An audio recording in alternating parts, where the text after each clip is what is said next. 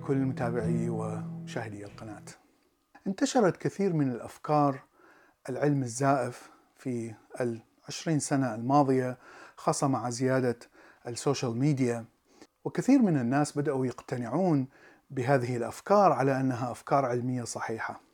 وأفضل مثال هو ما يسمى بعلوم الطاقة والطاقة الكونية أو الأرض المسطحة، حيث هناك يعني آلاف من الناس في حتى في أوروبا وأمريكا مقتنعين بهذا الكلام ويعتبرونه علم صحيح مبني على مثلا الرياضيات.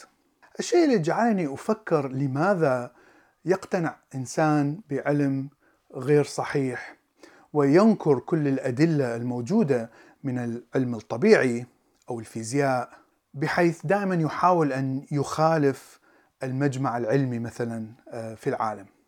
وأعتقد أن هذا يرتبط بفكرة القطيع أو ثقافة القطيع.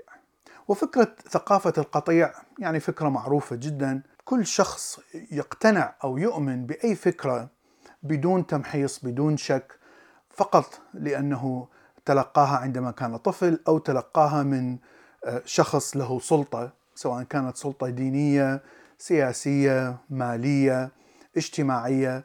ما دام هذا الشخص له سلطة معينة ومكانة كبيرة في المجتمع، فسوف يقتنع بكل ما يقوله هذا الشخص بدون تمحيص بدون شك.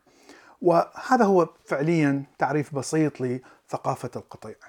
إذن إذا أخذنا الأرض المسطحة كمثال، هناك اتفاق عام في كل الدول في العالم أنها تدرس فكرة أن الأرض كروية في المدارس وللأطفال، بحيث أن فكرة الأرض المسطحة تدرس فقط عن أنها كان اعتقاد خاطئ في تاريخ الإنسان. وهنا قد يقول شخص أنك اقتناعك بفكرة كروية الأرض قد يكون فقط اتباع للقطيع، أو قد تكون ثقافة قطيع، بغض النظر عن من هو هذا القطيع. يعني قد يكون قطيع علمي، قد يرى كل المجمع العلمي هو عبارة عن قطيع، ونحن فقط نصدق بأي شيء يقولونه بدون أن نمحص أو نتأكد من الأدلة. وهذا شيء ممكن الحدوث، وأعتقد أنه يحدث الآن. تشجيع الإنسان على الشك وعلى التدقيق من كل معلومة تعلمها خاصة عندما كان طفل هو شيء صحيح وليس خطأ، لكن في اعتقادي في هذه الحالة سيقودك إلى معلومات خاطئة، لأن هناك كثير من الأساليب التي نستطيع أن نتأكد منها أن الأرض كروية مثلا، خاصة إذا لم نصدق ما يقوله العلماء عن هذا الموضوع، أو لم نصدق الفيديوهات التي نشاهدها من ناسا ومن دول أخرى، الاتحاد السوفيتي، الصين، الهند. كل الدول التي أطلقت أقمار صناعية تستطيع أن تضع كاميرا في القمر الصناعي والذي يصور الأرض وهو يغادر الأرض ثم تنتهي بالأرض بالشكل الكروي. هناك كثير أيضا من الفيديوهات والصور التي تؤخذ من المحطة العالمية، المحطة الفضائية العالمية، وتشترك عدة دول في صيانة هذه المحطة، يعني هي لا تملكها جهة واحدة.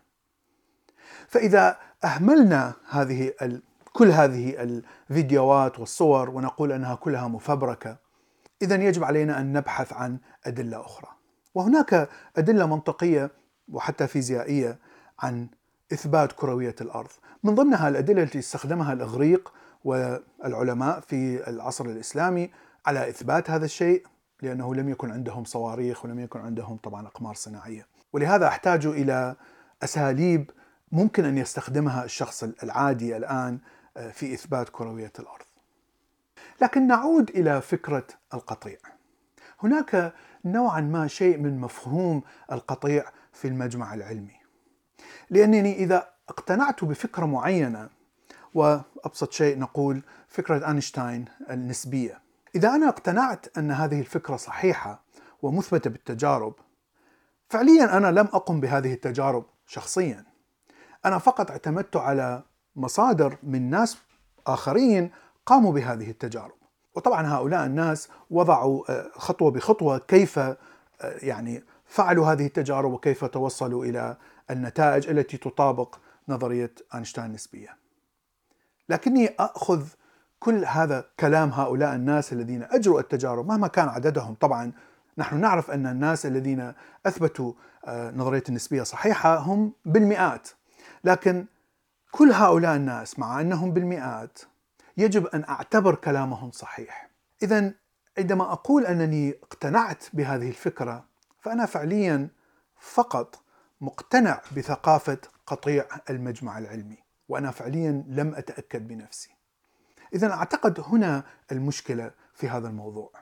وطبعا حتى أثبت نظرية النسبية سواء كانت الخاصة أو العامة يجب أن أمتلك تلسكوب كبير، يجب أن أمتلك أجهزة تقيس سرعة الضوء في شيء متحرك وفي شيء ساكن، يعني أحتاج إلى صرف كثير من الأموال حتى أستطيع أن أجري هذه التجارب بنفسي. طبعا نحن نتكلم فقط عن النسبية، لكن تخيل إذا أردت أن تتأكد عن نظرية الكم تحتاج إلى ملايين من الدولارات حتى تصنع المختبر الذي تستطيع منه أن تثبت كل كلام الناس الذين أثبتوا بالتجارب أن نظرية الكم صحيحة. إذن كيف نتأكد أن هذا المجمع العلمي هو ليس قطيع؟ بمعنى أننا نقتنع بكلام هؤلاء الناس بدون أن نتأكد أنفسنا. هذا السؤال هو صعب جدا إجابة عليه، لأنك فعليا يجب أن تصل إلى مرحلة معينة بأنك تقتنع بكلام شخص معين حتى يتمكن العلم من التقدم. يعني هذه ممكن أن تظهر وكأنها ترقيع، لكن فكرة أن هناك شخص يكذب، بمعنى أن هناك شخص يعطيك معلومة لكنه طبعا يكذب عليك لأن هذه لأنه لم يفعل مثلا أي تجربة، وهذا هو الشيء الذي هو أساس فكرة أنه يجب أن يتأكد الشك. فإذا كان هذا الشخص الذي يعطيك هذه المعلومة من جهة سياسية، دينية، اجتماعية، وهناك مئة شخص آخر يعطيك نفس المعلومة بحيث أنه أجرى نفس التجربة، لكن هؤلاء من فئات مختلفة تماما، سياسية، اجتماعية، ودينية، إذن ممكن أن أفترض بأن هؤلاء كلامهم صحيح. لاحظ أنني لا يمكن أن أتأكد مئة في المئة، لكنني ممكن أن أفترض أن كلامهم صحيح، لأنه إذا كانت الأرض مسطحة والرائد الفضاء السوفيتي ورائد الفضاء الأمريكي الذين هم من من جهة سياسية يعني مختلفة تماما وحتى متحاربة، وترى رائد الفضاء الصيني، الهندي، الإنجليزي، الفرنسي، حتى المسلم مثلا، وترى مسلم والمسيحي واليهودي، فترى هناك اختلاف لكل الطوائف، لكل الأنظمة السياسية، الأنظمة الاقتصادية، كلهم يتفقون على هذه النقطة. من الصعب أن تقول أن الكل يكذب، ولا لأنه لا يوجد داعي لهذه الكذبة، خاصة أن هناك أشياء علمية تعتمد على هذه الفكرة، مثلا وجود الأجهزة التي تطورت عبر القرون حتى من من وقت الإغريق، مثلا جهاز الاسترلاب الذي طوره العرب والمسلمين يعني بشكل أكبر بكثير بعد الإغريق، تستطيع أن تحدد أي نقطة في الأرض وتستطيع تستعمل هذا الجهاز حتى تتجه إلى هذه النقطة بدقة عالية. هذا الجهاز يعتمد على أن الأرض كروية، وكل القياسات تعتمد على أن الأرض يجب أن تكون كروية حتى تصبح هذه القياسات صحيحة. فإذا هنا البناء العلمي الكبير الذي بنى كل هذه الأفكار وبنى كل هذه التكنولوجيا كان بناء على إثبات أن الأرض كروية، وهذا الشيء أيضا يتبع الأفكار التي أثبتت أن نظرية الكم صحيحة، لأننا استطعنا أن نصنع الشيبات، الانتجريتد سيركت، رقائق الكمبيوتر، والتي على أساس هذه صارت ثورة المعلومات والكمبيوتر والإنترنت والآيفون إلى آخره. فهم اعتمادا على التجارب التي أثبتتها نظرية الكم. نفس الشيء أينشتاين، النسبية الخاصة لتقول الطاقة هي كتلة في سرعة الضوء، يعني لولا هذه المعادلة لا يمكن أن تنتج قنبلة ذرية. النسبية العامة لا يمكن أن تحسب مدار كوكب عطارد وهو أقرب كوكب إلى الشمس بدقة شديدة إلا بعد أن تستعمل معادلات هذه هذه النظرية. إذن هناك كثير من البناء العلمي فوق هذه المعلومات. ونحن نرى أن هذا البناء العلمي يأتي بأجهزة تعمل وتعطينا معرفة قريبة جدا من الواقع، ولهذا هذه الأجهزة تعمل.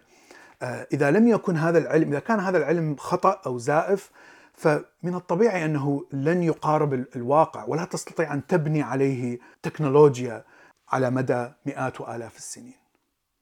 أيضا الشيء الآخر الذي أحب أن أذكره أننا لا يجب أن نمنع هؤلاء من الكلام حتى وإن كان علم زائف.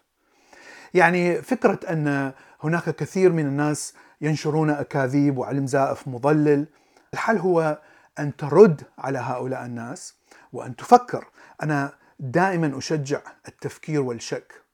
أعتقد أن بقاء الإنسان في مرحلة الشك أو الذهاب إلى مجال العلم الزائف يعني هو فقط سايد افكت أو عامل جانبي من وجود حرية الرأي، لأن منع حرية الرأي يضر أكثر بكثير في المجتمع من ظهور أفكار أو علم زائف، لأنه لا يمكن أن تعرف أن الفكرة الجديدة التي تظهر هل هي علم زائف أو هل هي فعلا علم جديد ممكن أن يقدم بالبشرية إلى الأمام.